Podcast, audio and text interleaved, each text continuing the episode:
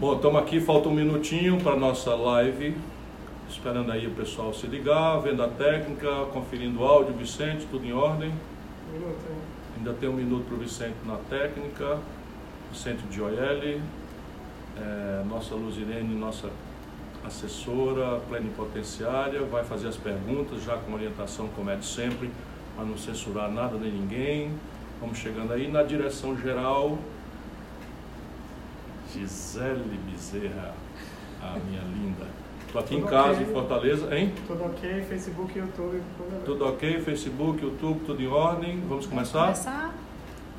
Tá Vamos chegando, pessoal? Boa noite. Vamos começar então? Boa noite, Ciro. É, a gente vai começar com a pergunta que foi. Bom, eu vou fazer uma live, estou aqui em casa, em Fortaleza, vai ser uma hora, né? Vou responder como é meu hábito, responder as perguntas, sem qualquer tipo de censura ou filtro, enfim. E a Luzirene vai começar porque nós já recebemos algumas perguntas aí ainda offline.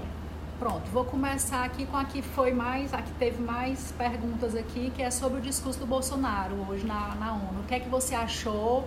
Né, muita gente criticando aqui. Como é que fica o Brasil diante do discurso que ele fez hoje lá? O discurso a gente precisa entender com muita malícia. Esse discurso do Bolsonaro foi escrito com muito cuidado. Cada frase foi escolhida, cada provocação, cada grosseria, cada estupidez e tal. Se para nós todos, e eu digo para vocês, para nós todos da comunidade internacional e especialmente a comunidade brasileira, ele pareceu um ser desprezível, odiento, não é? Para o público dele e para essa grande direita internacional que se serve numa espécie de neofascismo, que é xenófobo, que é agressivo contra as minorias étnicas na Europa, nos Estados Unidos, não é? Ele escreveu e falou para este público. A gente precisa entender isso, senão a gente entra no jogo do Bolsonaro que nem patinho e nós não podemos cair no jogo do Bolsonaro que nem patinho. O Bolsonaro é um despreparado completo. Se deixassem ele falar por si, o vexame seria completo. Mas esse discurso, fundamentalmente, deve ter sido escrito, se eu bem conheço, e olha que eu conheço bastante bem, foi escrito o eixo central pelo guru dessa ultradireita internacional, que é um camarada cavernoso chamado Steve Bannon. Esse camarada foi que fez, por exemplo, toda a estratégia de marketing do Trump. E só para vocês verem como o bicho é tenebroso, ele hoje está sediado na Itália, trabalhando toda essa ultradireita mundial. E a meta agora é detonar o Papa Francisco e influenciar a Igreja Católica para que ela evolua para um papado cripto-reacionário, cripto-conservador, que tire a força moral da Igreja, que hoje o Papa Francisco interpreta e representa, e que fala pelas minorias, pelos pobres, pelos migrantes, pelas etnias perseguidas do mundo inteiro, e nossas também no Brasil. O Bolsonaro é um mentiroso, quanto mais. O Bannon sabe que em época de pós-verdade, o que é verdade hoje não é mais aquilo que de fato é real. Verdade é aquilo na qual as pessoas acreditam. Então veja bem, o Bolsonaro tem o INPE, Instituto Nacional de Pesquisas Espaciais, uma instituição conectada com a rede de satélites mais avançada do mundo, ligado com a NASA, ligado com o NOAA, que é o satélite da NASA, ligado, enfim. E fica flagrante, é número objetivo, né, que a queimada na Amazônia, apesar de ser na época que fazem as queimadas, a queimada na Amazônia cresceu três vezes, ou seja, 220, ve- 220% a mais daquilo que é nesse mesmo período.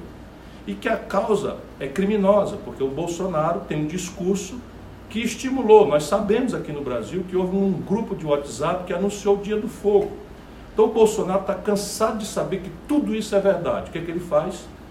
Demite o, o- o cientista respeitadíssimo mundialmente da chefia do INPE, lança suspeita sobre os dados científicos incontestáveis e oferece o argumento para essa rede de amalucados né, que o seguem cegamente.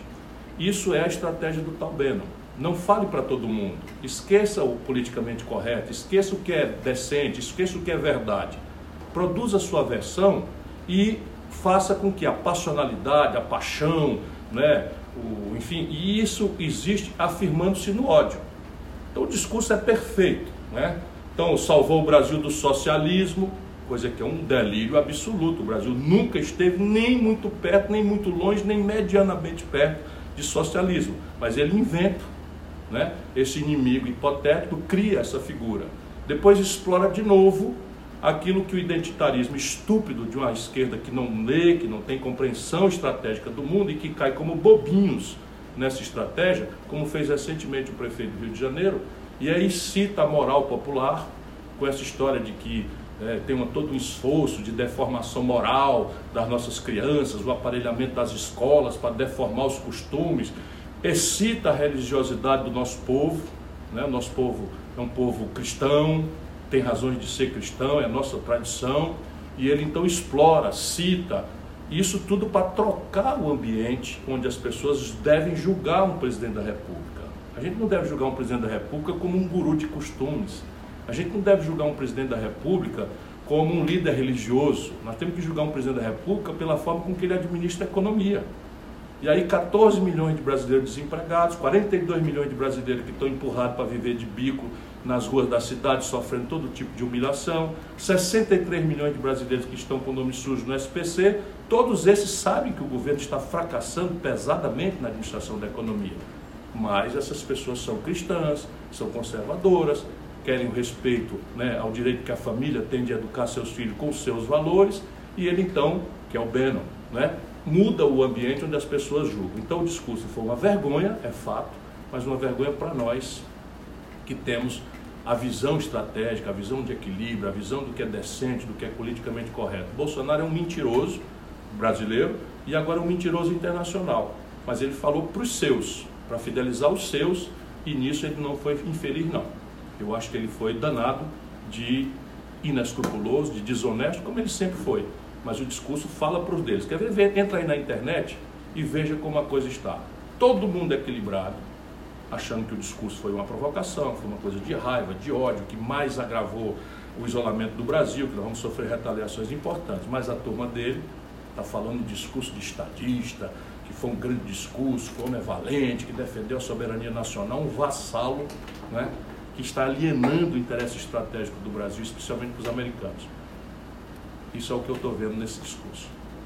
É, Ciro, outra manchete que tá, ocupou os jornais hoje à tarde, especialmente, foi a questão do Trump, do pedido de impeachment do Trump. E as pessoas estão pedindo que você também comente esse, essa possibilidade. É, o presidente Donald Trump sofreu hoje não é, o recebimento pela Câmara dos Deputados dos Estados Unidos, aceitou um pedido de impeachment. A razão é de que ele teria cometido crime de traição, crime de responsabilidade porque teria pressionado o presidente da Ucrânia, né, através de um telefonema que foi testemunhado pelo Serviço de Inteligência dos americanos, que tem a obrigação funcional de notificar o Congresso e as autoridades de controle, lá tudo é gravado, lá não tem esse negócio que o Bolsonaro fez de, de fazer segredo de quem é que entra no palácio, lá tudo oficialmente é obrigado, tudo que o presidente fala é obrigado a ser gravado em qualquer ambiente em que ele esteja, todas as pessoas que falam com o presidente.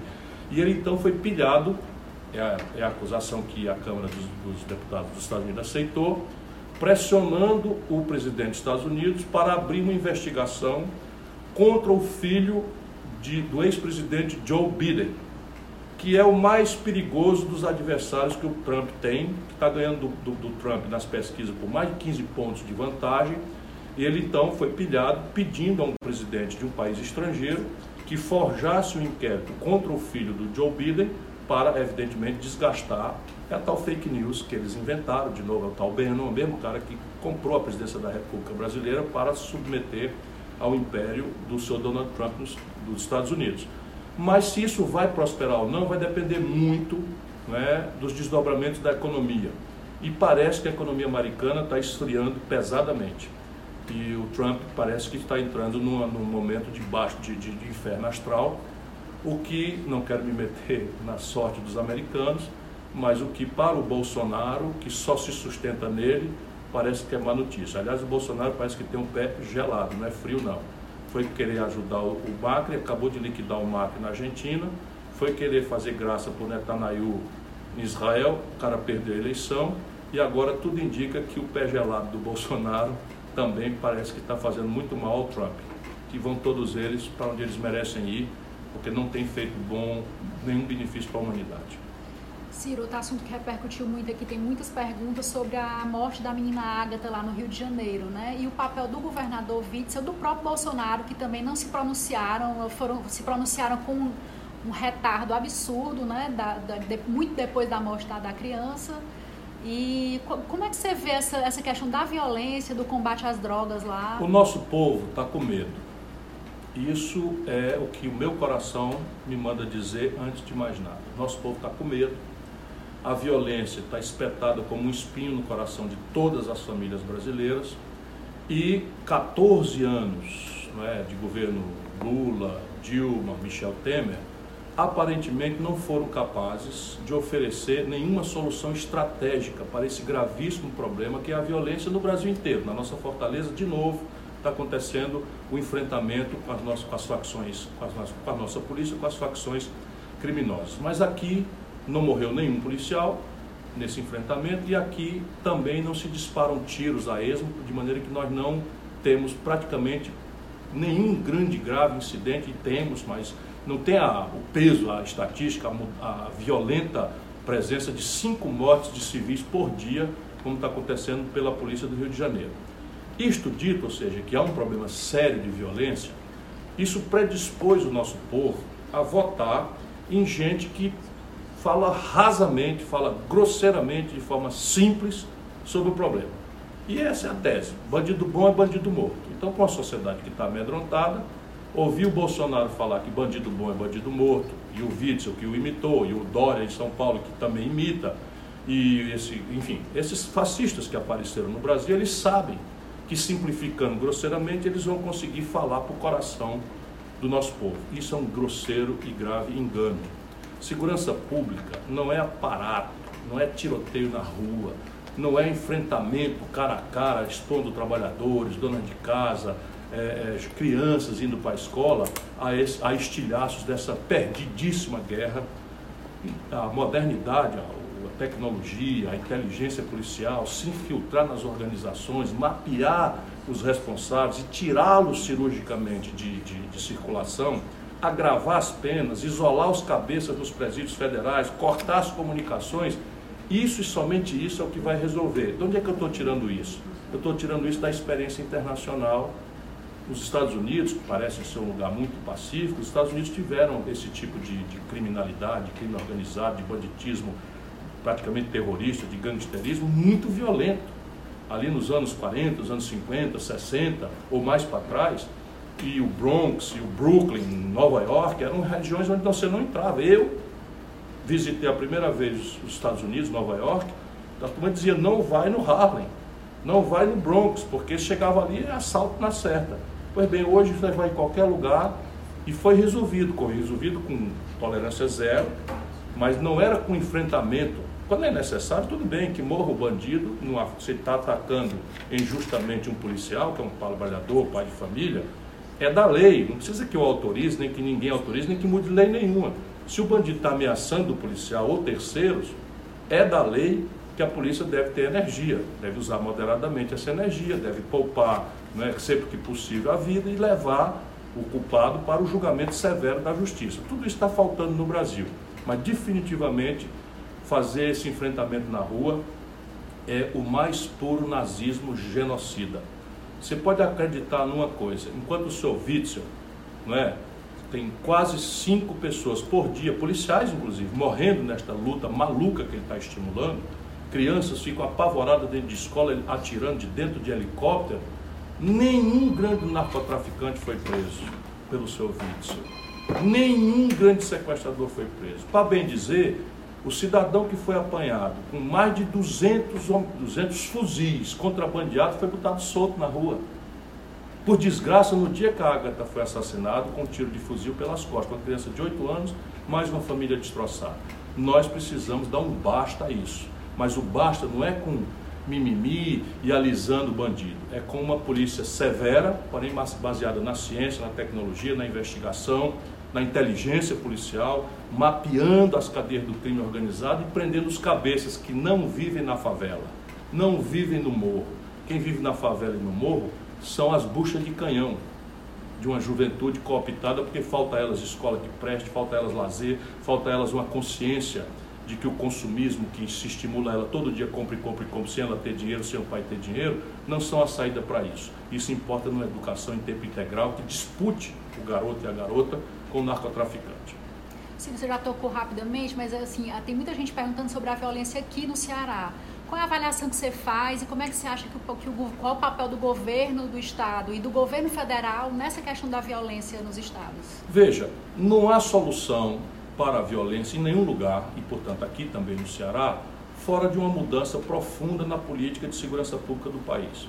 Eu vou atualizar esses números dia 8 no Observatório Trabalhista, mas até o mês passado, o governo Bolsonaro tinha executado 6,5% do orçamento de segurança pública a menor execução orçamentária da história do Brasil. Isso mesmo que eu acabei de dizer. De cada 100 reais da verba disponível para o governo federal esse ano de 2019, de cada 100 reais, o Bolsonaro só aplicou R$ 6,50. Isso no concreto mostra que não há nenhuma prioridade real, para além da conversa fiada, da exploração do medo do povo com demagogia e etc, etc, etc ele fez uma coisa interessante para nós no Ceará e para o Brasil, coisa que eu reclamava há 10 anos e que os governos do PSDB e do PT não fizeram por razões muito estranhas, inclusive. Eles fizeram, Bolsonaro pegou todas as cabeças das facções criminosas, daqui do Ceará, por exemplo, saíram uns 30, e levaram para presídios federais e isolaram a comunicação. E isso é o que explica essa recidiva aqui no Ceará. Os homicídios caíram aqui no Ceará 59%. Por quê? Porque as, os cabeças do crime organizado foram retirados daqui. Nós mapeamos, fizemos aquilo que eu falei: inteligência policial, investigação. Se infil, a Polícia Civil do Ceará se infiltrou, achou meia tonelada de dinamite, enfim. E eles enlouqueceram. Então resolveram retaliar os cearenses e, e o governo do Ceará, queimando ônibus na rua, né? atingindo prédios públicos, enfim. E estão sendo, sendo enfrentados. E vai ser assim aquele que for apanhado fazendo isso, ou vai preso ou vai para o cemitério. Naturalmente, tudo aqui dentro da lei, da regra, e não tem negócio de tiroteio para atingir bala perdida, atingir criança. Isso é tudo com profissionalismo. Nós triplicamos o efetivo do Ceará, nós aumentamos expressivamente a nossa perícia forense, a nossa capacidade de investigação hoje se aproxima das coisas mais sofisticadas do mundo. Por exemplo, havia 26 sequestros em Fortaleza por ano, acabou praticamente, assalto a banco diminuiu, todos esses crimes em que a inteligência tem mais eficácia. Nós estamos apanhando ainda, mas já caiu 59%, nós estamos apanhando ainda dessa disputa de território pelas facções criminosas em busca de, de, de, de tráfico de droga. Mas isso está sendo feito com muito rigor e o cearense, especialmente, tem uma palavra: nós estamos todos unidos e não tem esse negócio aqui não. Se alguém quiser fazer graça, vou dizer de novo: ou vai para a cadeia ou vai para o cemitério. Ciro, a Carla de São José dos Campos pede para você comentar a investigação da União Europeia sobre a venda da, da Embraer para a Boeing. Eu te agradeço, Carla, porque isso é uma das maiores negociatas que a humanidade já assistiu em qualquer tempo. O Brasil tem desequilíbrio negativo, tem prejuízo em todos os setores de alta tecnologia. Por exemplo, todos os nossos celulares, eletroeletrônica, informática, comunicação são importados do estrangeiro, o buraco é imenso em dólar. O, a química fina, o Brasil compra do estrangeiro todos os nosso, nossos remédios, compra os meios de diagnóstico médico, compra todos os computadores, 80% do valor de um carro, enfim, todos os setores de alta tecnologia no Brasil têm prejuízo. Só um dá lucro para o Brasil, que é o setor de tecnologia aeroespacial, por causa da Embraer, que é, antes de mais nada, uma empresa de engenharia.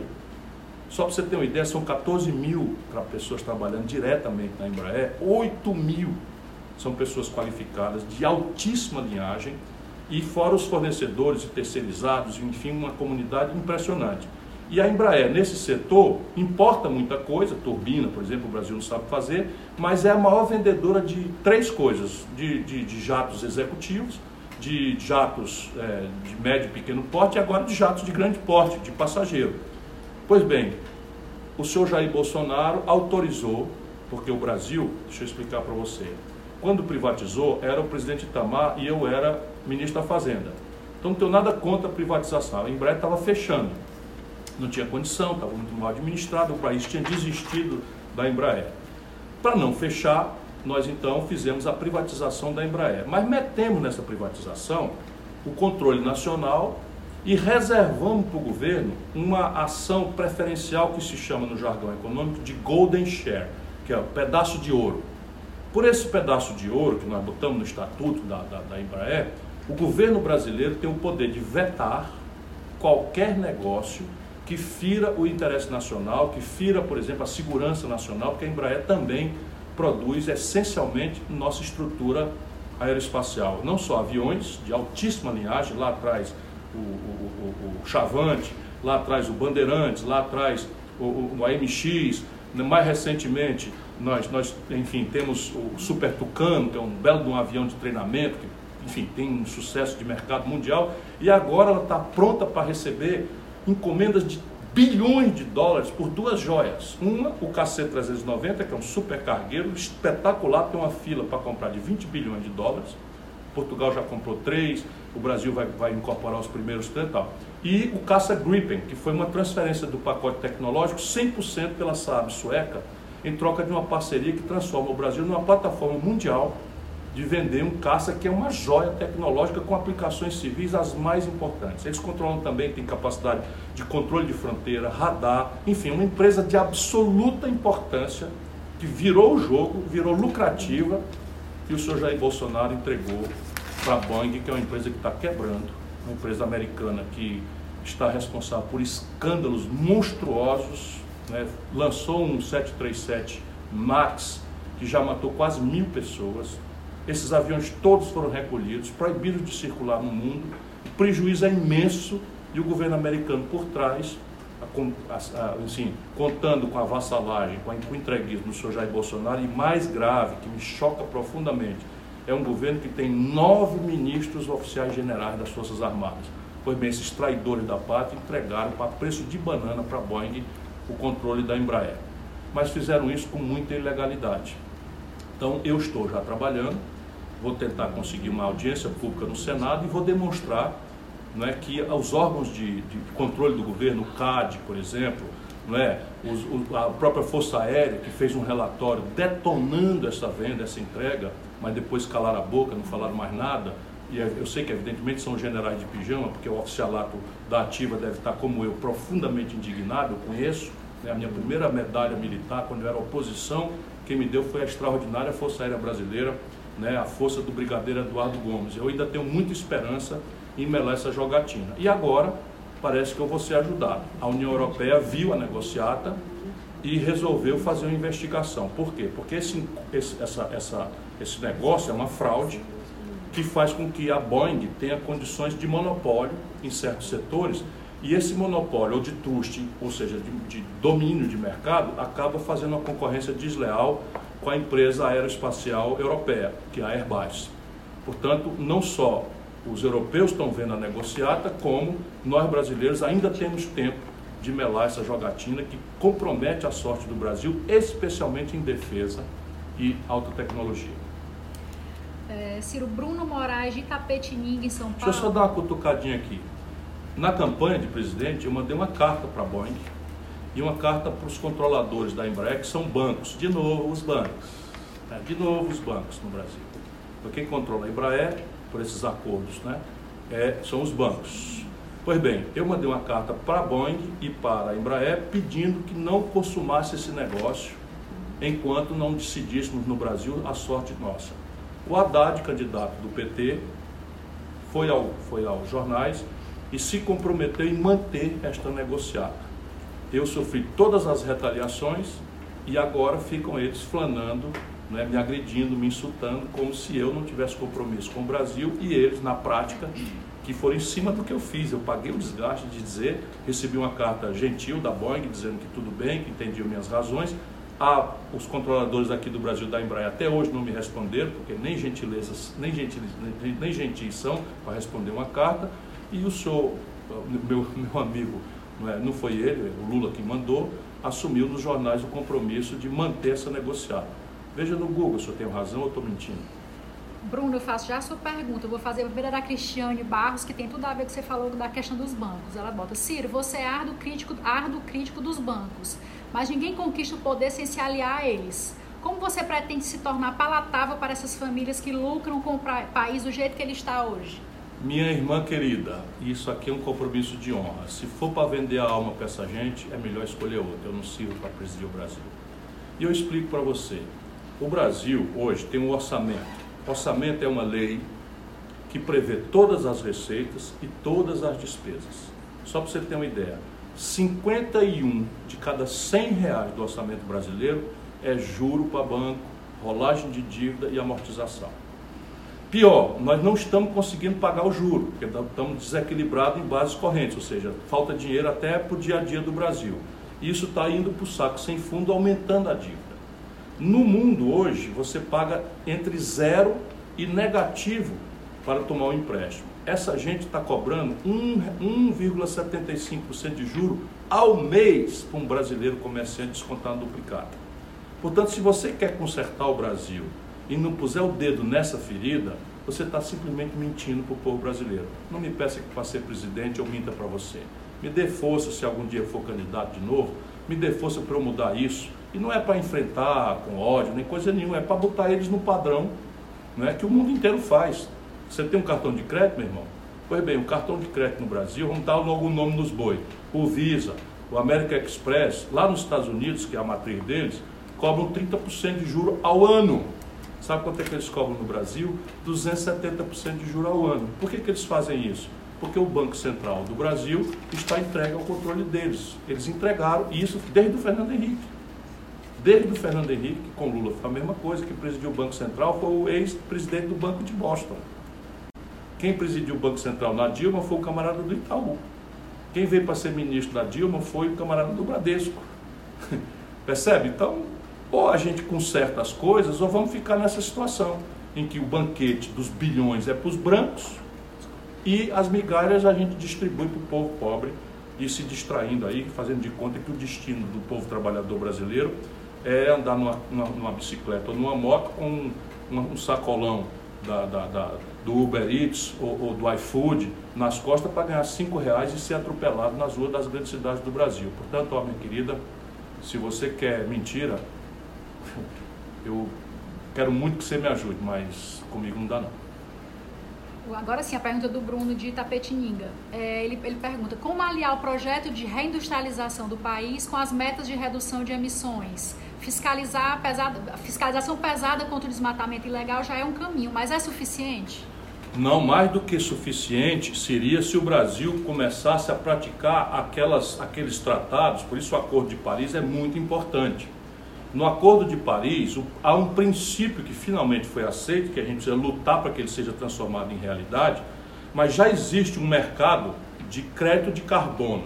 O que, é que significa isso? Significa o seguinte: se você vai abrir uma indústria, você vai, vai gerar, ou se você compra uma passagem de avião, ou se você vai consumir um cheeseburger, tudo isso é possível modernamente você calcular qual é o efeito né, de geração de carbono que você faz de maneira a contribuir por, por efeito estufa para o aquecimento global e para as mudanças climáticas. Este crédito você pode compensar com um crédito de quem tem, vamos dizer, saldo líquido positivo em matéria de retenção de carbono. Quem é que tem o maior saldo líquido de retenção de carbono no planeta Terra? Isso é que me deixa indignado com o senhor Jair Bolsonaro com a sua irresponsabilidade, esse vagabundo criminoso, já condenado em primeira instância por improbidade que ele escolheu para o Ministério do Meio Ambiente, esse, esse cidadão Salles. Pois bem, esse vagabundo, que já é condenado em primeira instância por improbidade, fraudou o mapeamento do rio Tietê para permitir, ganhando toco naturalmente, que mineradoras ganhassem dinheiro. E é esse homem que está encarregado de destruir as estruturas de comando e controle, desmontar o orçamento do IBAMA, desmontar o orçamento do ICMBio e deixar o Brasil exposto a esse vexame internacional que vai se transformar em retaliações econômicas, destruindo milhares, para não falar milhões de empregos do agronegócio brasileiro. Espero que eu estou dizendo para vocês verem se eu tenho razão ou não. Pois bem, o Brasil é o país que tem a maior retenção de carbono do mundo por causa da floresta amazônica. Então não é tecnicamente verdade que nós somos o pulmão do mundo, porque o saldo de oxigênio não é, pela, pela ciência, não é, não é positivo. O que é positivo é que as plantas, elas retêm carbono. E o saldo brasileiro é muito grande. Então nós temos um brutal crédito de carbono que a gente pode transformar em créditos negociáveis, de onde viria o dinheiro para a gente dar efetividade ao manejo da floresta e fazer o nosso povo que mora na Amazônia, aliás, eu estou chegando de lá, Bolsonaro, desde que começou esse escândalo, não se dignou a pisar na Amazônia.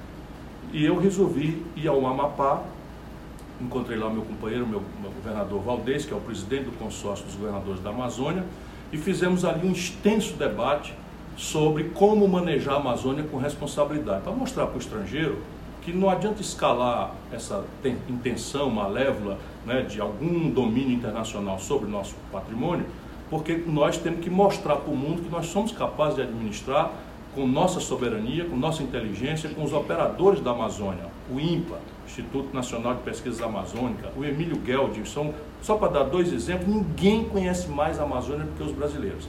Pois bem, transformar isso em crédito carbono é uma fortuna incalculável. E aí dá para você fazer o zoneamento econômico e ecológico, dizer aqui pode, aqui não pode, e empoderar o Estado ali, de maneira a treinar o nosso povo, que até 30 anos atrás era estimulado a desmatar, sabia? Esse é o grande problema que um certo brasileiro que não entende da, do, da vida real do Brasil não sabe. 30 anos atrás você diz para um gaúcho abandonar o seu terrão, torrão natal amado, diz para um nordestino abandonar seu torrão natal e ir para a Amazônia, e a condição do INCRA dar o papel da terra era o camarada desmatar. E agora isso virou crime. Então a, o, o Bolsonaro tirou 70% dos votos na Amazônia. Por quê? Porque nós não conseguimos mostrar para o Amazônida que é perfeitamente praticável que você tenha um ambiente para trabalhar com decência, sustentar sua família trabalhando com dignidade, proteger as populações tradicionais, proteger os, os biomas mais sensíveis, os, as, as, os ribeirinhos né, dos, do, das nascentes, dos, dos cursos d'água, dos garapés, enfim, e ao mesmo tempo você mostrar para o mundo né, um, um, uma capacidade de transformar a palavra, o slogan desenvolvimento sustentável, numa prática concreta. Isso tudo está muito bem pensado, não é porque eu sou melhor do que ninguém, é porque eu vivo ali, conheço como a palma da mão e ouço a inteligência do nosso povo. Aliás, por falar inteligência do nosso povo, a nova química, a nova farmácia, sabe, é de base biotecnológica e está toda no conhecimento das nossas populações tradicionais, hoje sendo biopirateados para o estrangeiro e voltando para a gente pagar fortunas para os americanos, para os ingleses, para os alemães, para os italianos, porque nós não temos dado o devido valor à nossa própria gente, à nossa própria cultura, à nossa própria inteligência. O Edivaldo Rosseto, de Jaú, em São Paulo, diz: Aqui na minha região tem muitas usinas de açúcar. Já foi pujante, mas hoje está em decadência. O que você pensa sobre Legal. isso? Bioenergia é um caminho absolutamente extraordinário para o Brasil agregar valor na nossa produção rural. Evidentemente que não é daí a resposta para o emprego, porque hoje em dia a colheita de cana não é feita mais daquela forma semi-escrava, com boia fria, não é? Cortando cana, etc, etc. Não sei se a Patrícia está assistindo, eu lembro muito da Luana, um personagem que a minha ex-mulher fez, né, que era uma cortadora de cana lá na região de Ribeirão Preto e nessa região de Jaú. Pois bem, hoje em dia são colheitadeiras com geo, georreferenciamento, diabo. Porém, sob o ponto de vista de divisas, isso é uma riqueza potencial extraordinária. Bioenergia, por quê? Porque combina claramente com as necessidades estratégicas do planeta de energia que não gera poluição, que não gera CO2, e essa é a base, vamos dizer, é, é, é a lógica do, do, do, do Tenho conversado muito com muita gente inteligente, estou me lembrando aqui do professor Gonçalo da Unicamp, eles têm lá pesquisas extraordinárias que mostram como agregar valor.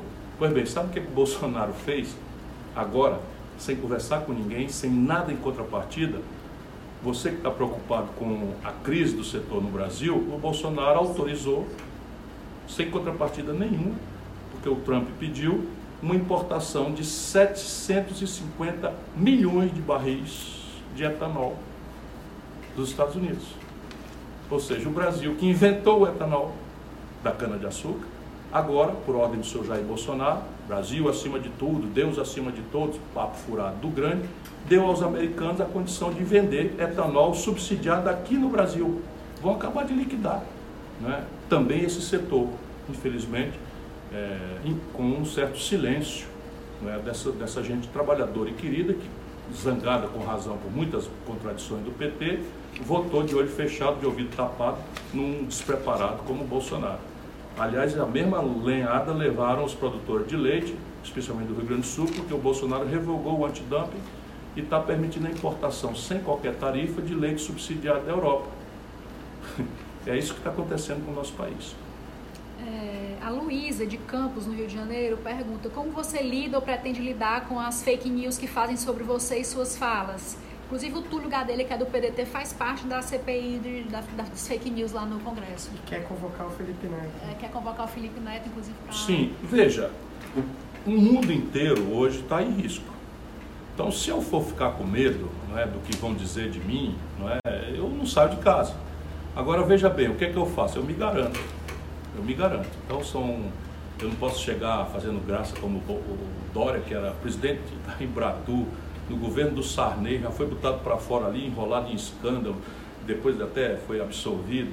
Enfim, que, enfim o Dória era presidente da Embratu do governo Sarney. Aí nova política, papo furado, não sei de que. Esse Bolsonaro, 28 anos deputado federal, ligado a tudo que é de mais podre da política do Brasil, que está no Rio de Janeiro, quatro governadores presos, presidente da Assembleia preso, e o Bolsonaro ligado a todos eles, os filhos agarrados com milícia, agarrados com desviar dinheiro do gabinete, ele agarrado com já se apresenta de nova política. Eu não, não posso me dizer nova política, mas eu tenho já, tenho muito orgulho, 40 anos de vida pública, já governei um estado, o oitavo maior estado brasileiro, já governei a quinta maior cidade do Brasil, que é a nossa querida Fortaleza.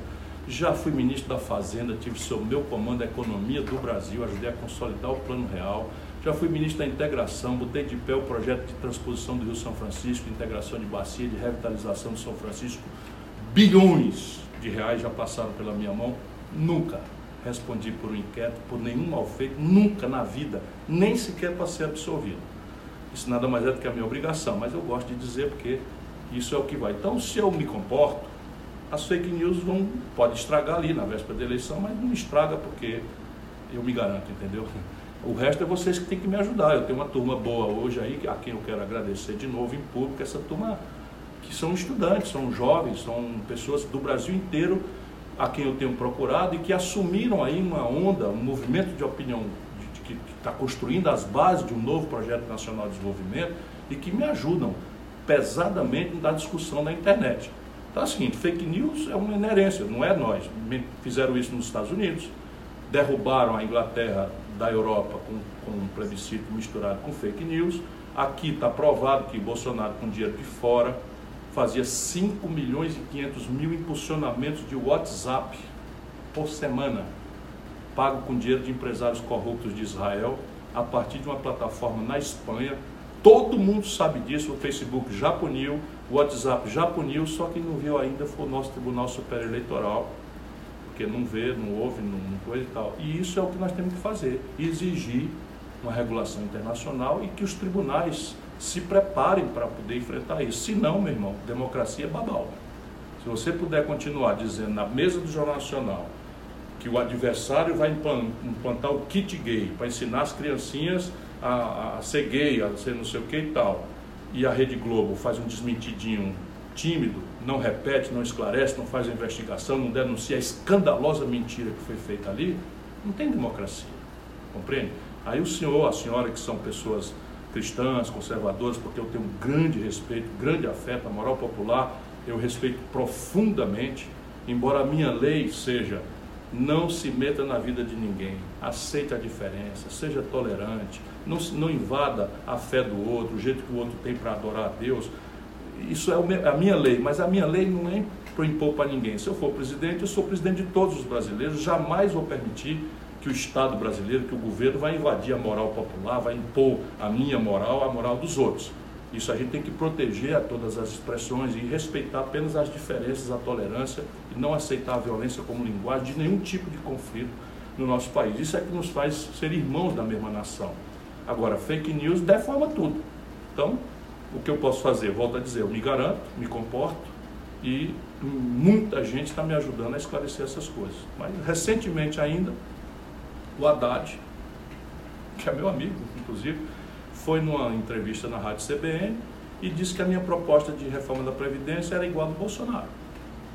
Ele não apresentou proposta nenhuma, eu apresentei uma proposta completamente diferente, com os números, está tudo escrito, está na internet para quem quiser ver, e ele foi lá fala que os outros fazem fake news, ele foi lá, ele, da boca dele, disse que a minha proposta era igual a do Bolsonaro. Para a minha proposta obriga a contribuição patronal, a minha proposta mantém a previdência pública, a minha proposta mantém a previdência sob controle dos trabalhadores, a dele não existe, esse aqui é o lamentável, né, porque o PT passa 14 anos no poder e bota defeito nos outros.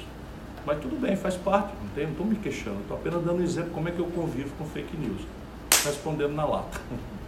Ciro, Matheus Oliveira pergunta: o que você achou da entrevista do Flávio Dino para o Roda Viva? Pode se aliar a ele nas próximas eleições? E ao PT? O Flávio Dino é um velho e querido amigo. Né? Velho e querido amigo. Nesse momento, é natural, é legítimo, e eu peço inclusive que a, as pessoas que simpatizam comigo não tratem mal, não se sintam ameaçadas por qualquer tipo de legítima pretensão do Flávio Dino. Faz um governo respeitabilíssimo no Maranhão, não foi fácil, né? imagina, se elegeu no Maranhão contra o Sarney com apoio do Lula. Opa, pronto, falei, vou falar de novo. Ó, quando o Flávio Dino se lançou, naturalmente o PT local do Maranhão se aproximou para apoiá-lo, porque o PT do Maranhão foi a vida inteira humilhado pelo o Sarney e o grupo do Sarney, né, que é dono da Globo, que é dono de todo, de, de enquanto que é de poder lá. Sabe o que aconteceu? O Lula mandou o PT fazer uma intervenção e obrigou o PT a apoiar o Sarney, o candidato do Sarney. Ou seja, se dependesse do PT, o Flávio Dino tinha sido um aborto, tinha morrido antes de nascer. Eu, já nessa data, né, o apoiei. Apoiei pesadamente, o PDT apoiou, apoiou a reeleição e não estou arrependido nem um pouco. Agora, o que é está fazendo a burocracia do PT? Está dando corda no Flávio Dino, e tal. E o Flávio Dino, de, de bobo, não tem nada, está fazendo de conta que pega corda. Portanto, fiquemos todos tranquilos. O Brasil precisa de 10 Ciro Gomes, de 20 Flávio Dino. Não é possível que só uma pessoa se ache o dono da bola, o Pelé do jogo, e que um país de 210 milhões de, de habitantes precisa de uma pessoa só, que uma vez preso, não podendo ser candidato, nos deixou todos órfãos. E se morrer, que Deus o proteja, que eu não quero ver essa notícia desagradável. Nós não podemos ter uma pessoa só, esse negócio de culto à personalidade, isso é uma deformação grave, isso não tem nada de esquerda, não tem nada de progressista. Portanto, nós precisamos dizer viva Flávio Dino, né? que venham mais Flávio Dinos, que venham o Rui Costa, governador da Bahia, reeleito com 75% dos votos, esse cara é bom. Vai porque ele quer disputar a presidência da República, eu vou achar ruim, isso é bom para o Brasil meu jeito de ver as coisas é assim, e o povo escolhe quem for melhor, e nós devíamos escolher entre 10 bons. Percebe o que eu estou querendo dizer? Não escolher o menos bom, o menos ruim, ou o mais. Enfim, nós temos que escolher o melhor entre os melhores. Isso é o que faz uma nação achar boas lideranças, bons projetos e caminhar. A Mara de Florianópolis. Eu não vi a entrevista ainda, mas vou ver. A Mara de Florianópolis pergunta: Lula fala de você em todas as entrevistas, por quê? Ô oh, Floripa linda, né? Eu estou chegando aí logo mais, um abraço para o meu amigo Manel Dias, que é nosso companheiro. Parece que nós vamos apresentar uma candidata nova aí para prefeito. É, será que já posso falar? Não, é cedo não, ainda. Não, não pode não, porque ainda não é hora de candidatura. Enfim, eu não sei não, e sei ao mesmo tempo, né? O, o Lula, ele está muito mal pessoalmente. Faz toda a simulação, está muito bem, está não sei o que e tal, mas eu conheço há 30 anos. Né? O camarada não pode estar bem, preso, isolado, onde só chega perto dele gente bajuladora, porque quem vai visitar o cara na cadeia chegar e dar notícia ruim? É compreensível isso. E ele perdeu os grandes amigos que eram sinceros com ele. Perdeu o Buxiquem, perdeu os Márcio Tomás Bastos, perdeu o Zé Disseu por outra razão, felizmente está vivo, perdeu o Zé Genuíno por outras razões também, é, enfim, não está podendo estar com ele, perdeu Palocci, porque, enfim, entregou todo mundo, fez uma, uma, uma, uma avassaladora, devastadora delação premiada, envolvendo todo mundo, e foi o braço direito dele. Então não é fácil a vida do cara. Porém, ele parece que de uma vez por todas perdeu qualquer nexo com a realidade com o mínimo de humildade. Então, se você olhar, eles agora me escolheram como adversário principal. Se você reparar bem, eles têm uma máquina paga com os trocados do mensalão, com os trocados do petrolão ou com dinheiro público do fundo, do fundo partidário, eles pagam essa máquina na blogosfera, recrutados jornalistas cujas escolas foram as piores possíveis. Um deles foi jornalista dos, das organizações Globo, era o mais picareta, o mais mentiroso, o mais canalha, contratado por PT. O outro foi da Veja, do outro site. E aí contrataram o vagabundo que vivia mentindo, esculhambando, fazendo coisa a serviço de tudo, da pior coisa, contrataram o cara. E como esses vagabundos não têm critério nenhum, viraram pau mandado para fazer a difamação de todo mundo. Então eu digo que o sistema tributário brasileiro é o mais regressivo do planeta, e ele diz assim, Ciro Gomes está atacando Lula. Como Lula não está podendo conversar com gente equilibrada, acaba acreditando nessa maluquice. E se você reparar, duvido que alguém veja um ataque meu pessoal ao Lula. Eu faço uma crítica porque é inadiável, meu irmão, minha irmã queridos. Eu falo da burocracia do PT, eu não falo do simpatizante do PT. É inadiável essa discussão. Repare bem as escolhas do Lula. Quem foi que botou o Michel Temer na linha de sucessão do Brasil? Foi o Lula. Quem impôs a Dilma? Experiência anterior política? Zero. Aí desastra o país. Não consegue um terço dos votos no primeiro ano do governo. Faz uma economia política ruinosa, arrebenta com as contas públicas do país, arrebenta com o emprego, pegou o desemprego no Brasil com 4%, entregou com 12%. E eles fazem de conta que não aconteceu nada disso. Aí é um golpe, foi o um golpe, foi o um golpe. Ora, eu, Ciro Gomes, era empregado, altamente bem remunerado da CSN, pedi demissão do meu emprego, fui para a rua brigar contra o impeachment. Não é porque eu achasse o governo da Dilma um Brastemp, não, eu achava o governo da Dilma um desastre, estava tudo dito aí. Mas remédio para governo ruim não é, não é impedimento, muito menos de uma pessoa honrada, que a Dilma é uma pessoa honrada, nunca roubou um centavo de ninguém. Fechou os olhos, tudo bem, tal, tal, mas que eu saiba, nunca meteu a mão na cabeça, na, no, na, no, dinheiro de ninguém. Teve, caiu aqui um, um livrinho, não foi nada demais não. Pois bem, aí houve um golpe, se houve um golpe, como eu acho que de fato houve, quem praticou o golpe? Vamos raciocinar juntos, meu irmão, minha irmã, amigos e irmãs, simpatizantes do PT e tudo mais. Se houve um golpe, quem fez o golpe foi o Senado Federal. Confere? Arnaldo, confere. Pô, foi o Senado que decretou o impeachment da Dilma. Quem era o presidente do Senado que foi lá e votou a favor do impeachment da Dilma? Renan Calheiros. Quem sucedeu Renan Calheiros da presidência do Senado golpista? Eunício Oliveira.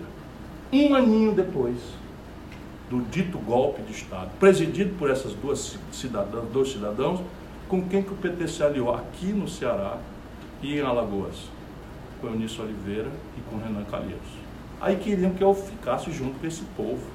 Eu até já engoli muita coisa, mas eu engoli a Dilma nomear o Levi, eu engoli o Lula nomear né, o, o, o, o, Temer como, como, como candidato a vice-presidente da República, e daqui para frente, se eu continuar engolindo, eu sou cúmplice dessa escolhambação.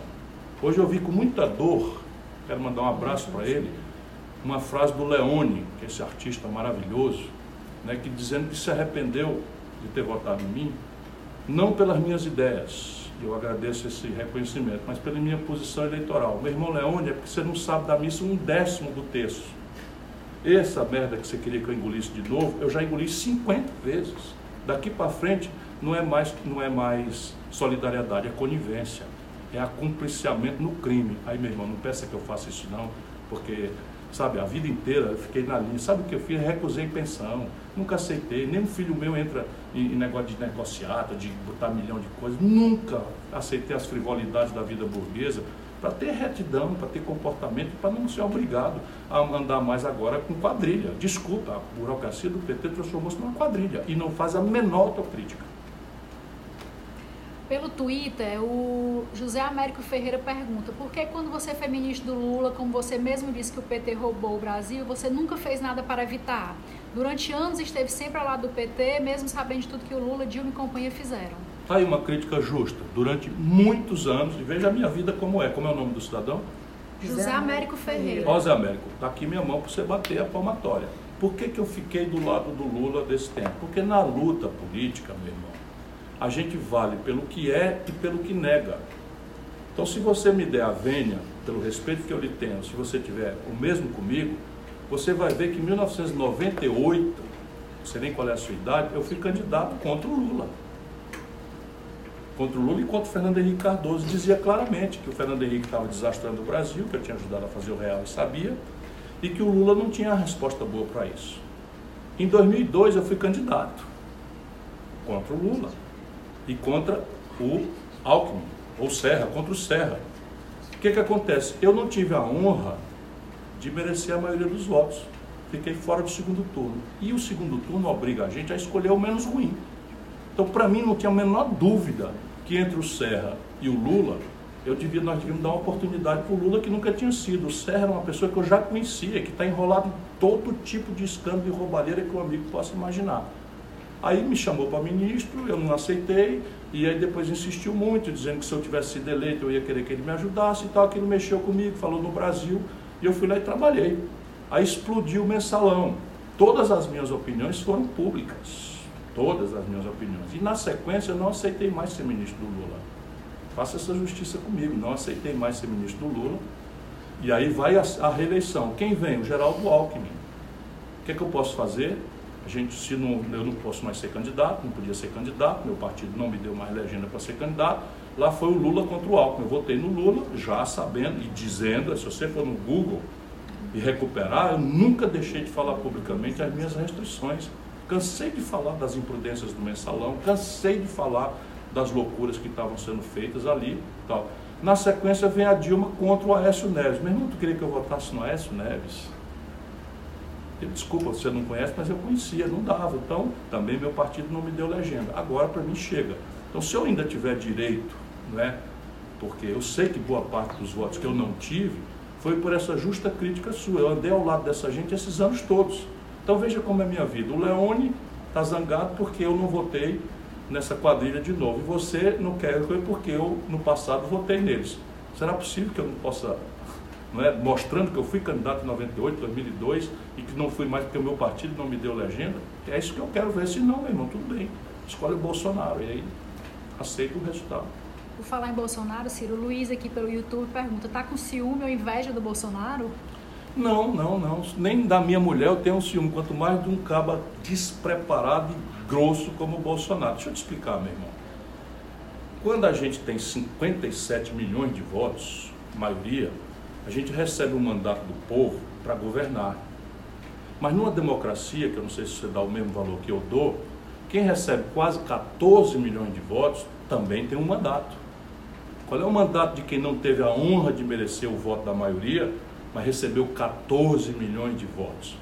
É ser oposição, é cobrar, é apontar as contradições, é indicar os malfeitos. Não é? E eu procuro fazer isso com equilíbrio, com isenção. Passei 100 dias sem dizer nada. Não quero ver o circo pegar fogo para rir da cara do palhaço. Por quê? Porque eu sei que o palhaço, nesse caso, somos nós, a sociedade brasileira. Nunca fui adepto do quanto, do quanto pior, melhor. Para cada crítica que eu faço, eu apresentei uma proposta alternativa. Mas não queira tirar de mim né, a tarefa que eu recebi de 14 milhões de brasileiros. E essa tarefa é fiscalizar o governo Bolsonaro, é criticá-lo, invejar um cara que é desmoralizado no mundo inteiro, um cara que é que falou em corrupção e que tem os filhos agarrados na roubalheira que tem e que está manipulando a Polícia Federal, o Ministério Público, que está amordaçando o Moro, que é um carreirista, que está ali só achando a hora de meter a faca nas costas do Bolsonaro. É isso que tu acha que eu tenho inveja? Procura outro argumento, meu irmão, porque a minha tarefa é essa. Eu recebi 14 milhões de votos, não tive a honra de merecer a maioria do povo brasileiro, mas 14 milhões de cidadãos confiaram em mim. E eu vou levar essa minha tarefa de fiscalizar, cobrar e mostrar o mal feito até o limite da minha responsabilidade. O Reginaldo Sobrinho aqui pelo YouTube pergunta o que acha do Mangabeira conversando com o governador Witzel? Eu acho o Mangabeira uma figura exótica. Eu digo para ele que ele é a prova da incompletude do ser humano. Porque o Mangabeira, de vista intelectual, é o cara mais sofisticado com que eu já conheci. Olha que eu conheço Noam Chomsky, que é absolutamente extraordinário. Eu conheço é, prêmios Nobel de Economia, dessa minha experiência no estrangeiro. Conheci vários prêmios Nobel, se é assim que fala, prêmios Nobel, né? Não, é, não tem Nobel, porque Nobel é um nome próprio, vários prêmios Nobel. Eu tenho, tenho um privilégio de conhecer a melhor da inteligência brasileira e posso lhe dizer sem exagero, o Mangabeira é um dos mais sofisticados intelectuais da humanidade. Respeitado na China, respeitado na Europa, respeitadíssimo nos Estados Unidos, é o mais jovem titular da Universidade de Harvard, mas às vezes faz umas coisas na política, que é o que eu digo, é a incompletude do ser humano, que ficam estranhas. Então ele circula, ele procura o Fernando Henrique e pensa que ele está procurando por minha causa. Aí vai lá e conversa com o Fernando Henrique. Outro dia jantou comigo, saiu do jantar comigo, não me disse nada, foi fazer uma entrevista com o general Mourão, o vice-presidente do Bolsonaro.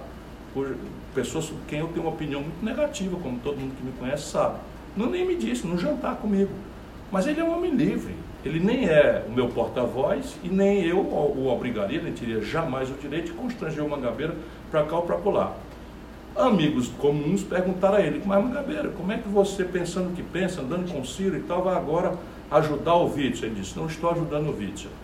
Ele criou um conselho sobre economia digital, economia pós-industrial, que é o assunto mais comovente que o Mangabeira tem um livro recente extraordinário, esse livro é absolutamente visionário, o mundo inteiro está olhando esse livro, já saiu em português, que é o negócio da economia digital. E a alegação dele, não foi para mim, foi para amigos em comum, é de que o Witzel convidou ele para integrar um conselho. E que ele achou que devia ajudar esse conselho, porque ele é carioca, do Rio de Janeiro, é brasileiro e quer ajudar. Não vejo problema nenhum, o que pega é catapora.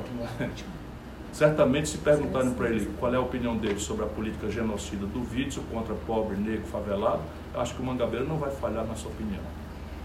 Cira Rosalva, pelo YouTube, pergunta: o que falar sobre a privatização dos Correios? Veja, é de novo um crime grande. Aí veja bem, os Correios fizeram muita merda. Desculpa aqui a expressão, fizeram muita bobagem. Né? Os funcionários dos Correios deixaram a ladroeira se encastelar na alta direção, caladinhos ficaram, caladinhos não denunciaram. E isso é que acabou predispondo a opinião pública brasileira a aceitar a privatização dessa instituição que tem status constitucional. E veja, o Correio, os Correios hoje são superavitários, dão lucro. E os Correios não dão lucro porque entregar uma carta em Ariquemes, ou entregar uma encomenda né, em Rondonópolis, ou em, em Tabatinga, dá lucro. É porque os Correios, sendo públicos, eles fazem aquilo que a gente chama de subsídio cruzado ao entregar uma comenda no Rio de Janeiro, em São Paulo e Fortaleza, as cidades mais, mais comercialmente viáveis, ele bota um pouquinho a mais no preço para compensar o preço que ele vai dar. Se você entregar isso para a iniciativa privada, esqueça. A iniciativa privada, a tendência natural é o lucro. Então, todos os setores que não, não são rentáveis, não são lucro, e o Brasil é profundamente desigual, vão ficar descobertos. Ou veja se a FedEx vai né, na cabeça do cachorro entregar uma encomenda. Veja se a UPS vai, mesmo assim, lá no fundão da metade sul, Santana do Livramento, veja se a UPF, UPS vai, vai entregar é, uma encomenda. Vai, mas vai por 700 reais, por mil reais, enquanto o Correio hoje entrega por 200, 250 reais. E é isso que está em discussão. Eu, portanto, apoio a luta do, dos funcionários, dos trabalhadores dos Correios, e eu apoio, inclusive, o esforço que eles estão fazendo de chamar a opinião pública brasileira a prestar atenção nesse desastre que está se anunciando. Aliás, isso é só o começo. Privatizar a Eletrobras é um crime de transcendental e gravíssima consequência para a vida do nosso povo. E por aí vai a loucura. E não é que eu sou contra a privatização, não. Acabei de falar que eu ajudei a privatizar a Embraer. Eu não tenho nada contra a privatização da telefonia celular, por exemplo. Agora, privatizar petróleo, eletricidade, não é? privatizar dados. Espera um pouquinho. Você está sabendo, irmão? Minha irmã, você está sabendo que eles vão pegar o SERPRO e privatizar. Sabe o que é o SERPRO? é o Serviço Federal de Processamento de Dados. Sabe o que é que passa por lá? Tua declaração de imposto de renda. Tu tem direito a sigilo. Lá está toda a explicação da tua vida, quanto tu gastou de cartão de crédito, aonde tu gastou. Aí, ó, vai prestando atenção. Então, isso daí agora vira dados, que hoje é o novo nome de petróleo. Hoje o petróleo moderno é dados. Esse, esse Facebook ganha bilhões de dólares vendo o que é que tu faz na internet e fazendo via algoritmos a consciência dos teus hábitos de consumo. Quer ver? Experimenta. Experimenta. Você que usa o Facebook, entra no Google e pesquisa uma coisa que você não vai lá de jeito nenhum. Pesquisa o seguinte: hospedagem em, em Bangladesh. Olha lá, Bangladesh, hotel em Bangladesh. Pesquisa no Google. Espera e volta uma hora depois, duas horas depois no Facebook para você ver como o Facebook parece que adivinhou e começa a te fazer propaganda. Isso é que estão querendo o senhor Jair Bolsonaro fazer, entregar o processamento de dados do Brasil a potências estrangeiras. Vamos terminar aqui com essa pergunta. Está pertinho de terminar? Que pena, foi tão bom. Pergunta Obrigado a todos que participaram. Desculpa aos que eu não pude atender, mas vamos continuar aí. Ele te pergunta quando você lançará o seu novo livro.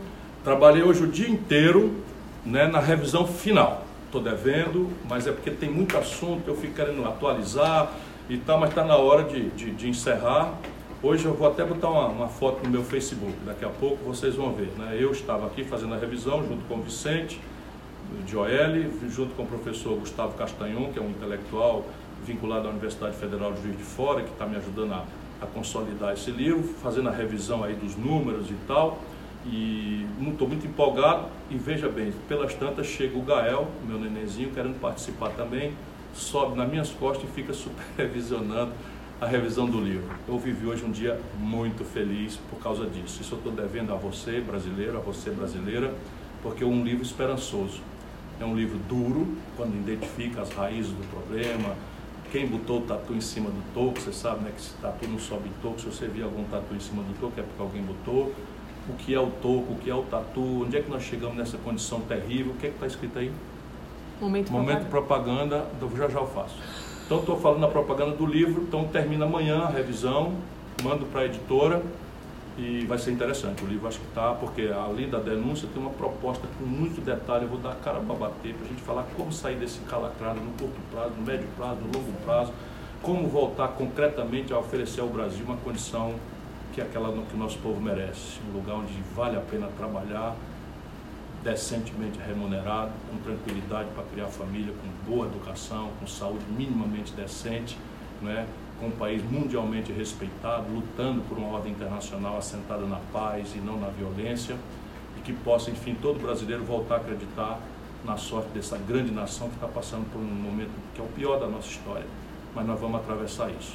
Então, passada a emoção, estou aqui com a direção dizendo, pedindo para eu fazer a propaganda. Por favor, siga o meu canal no YouTube, aperte o sininho para saber quando entrar novo vídeo. Então, eu vou saber o que diabo é isso. Então, entra lá no meu canal no YouTube. Como é o nome do canal no YouTube? Ciro Gomes. Ciro Gomes, ó. Ciro Gomes oficial. Oficial. E aí aperta o sininho para saber quando é que tem vídeo novo.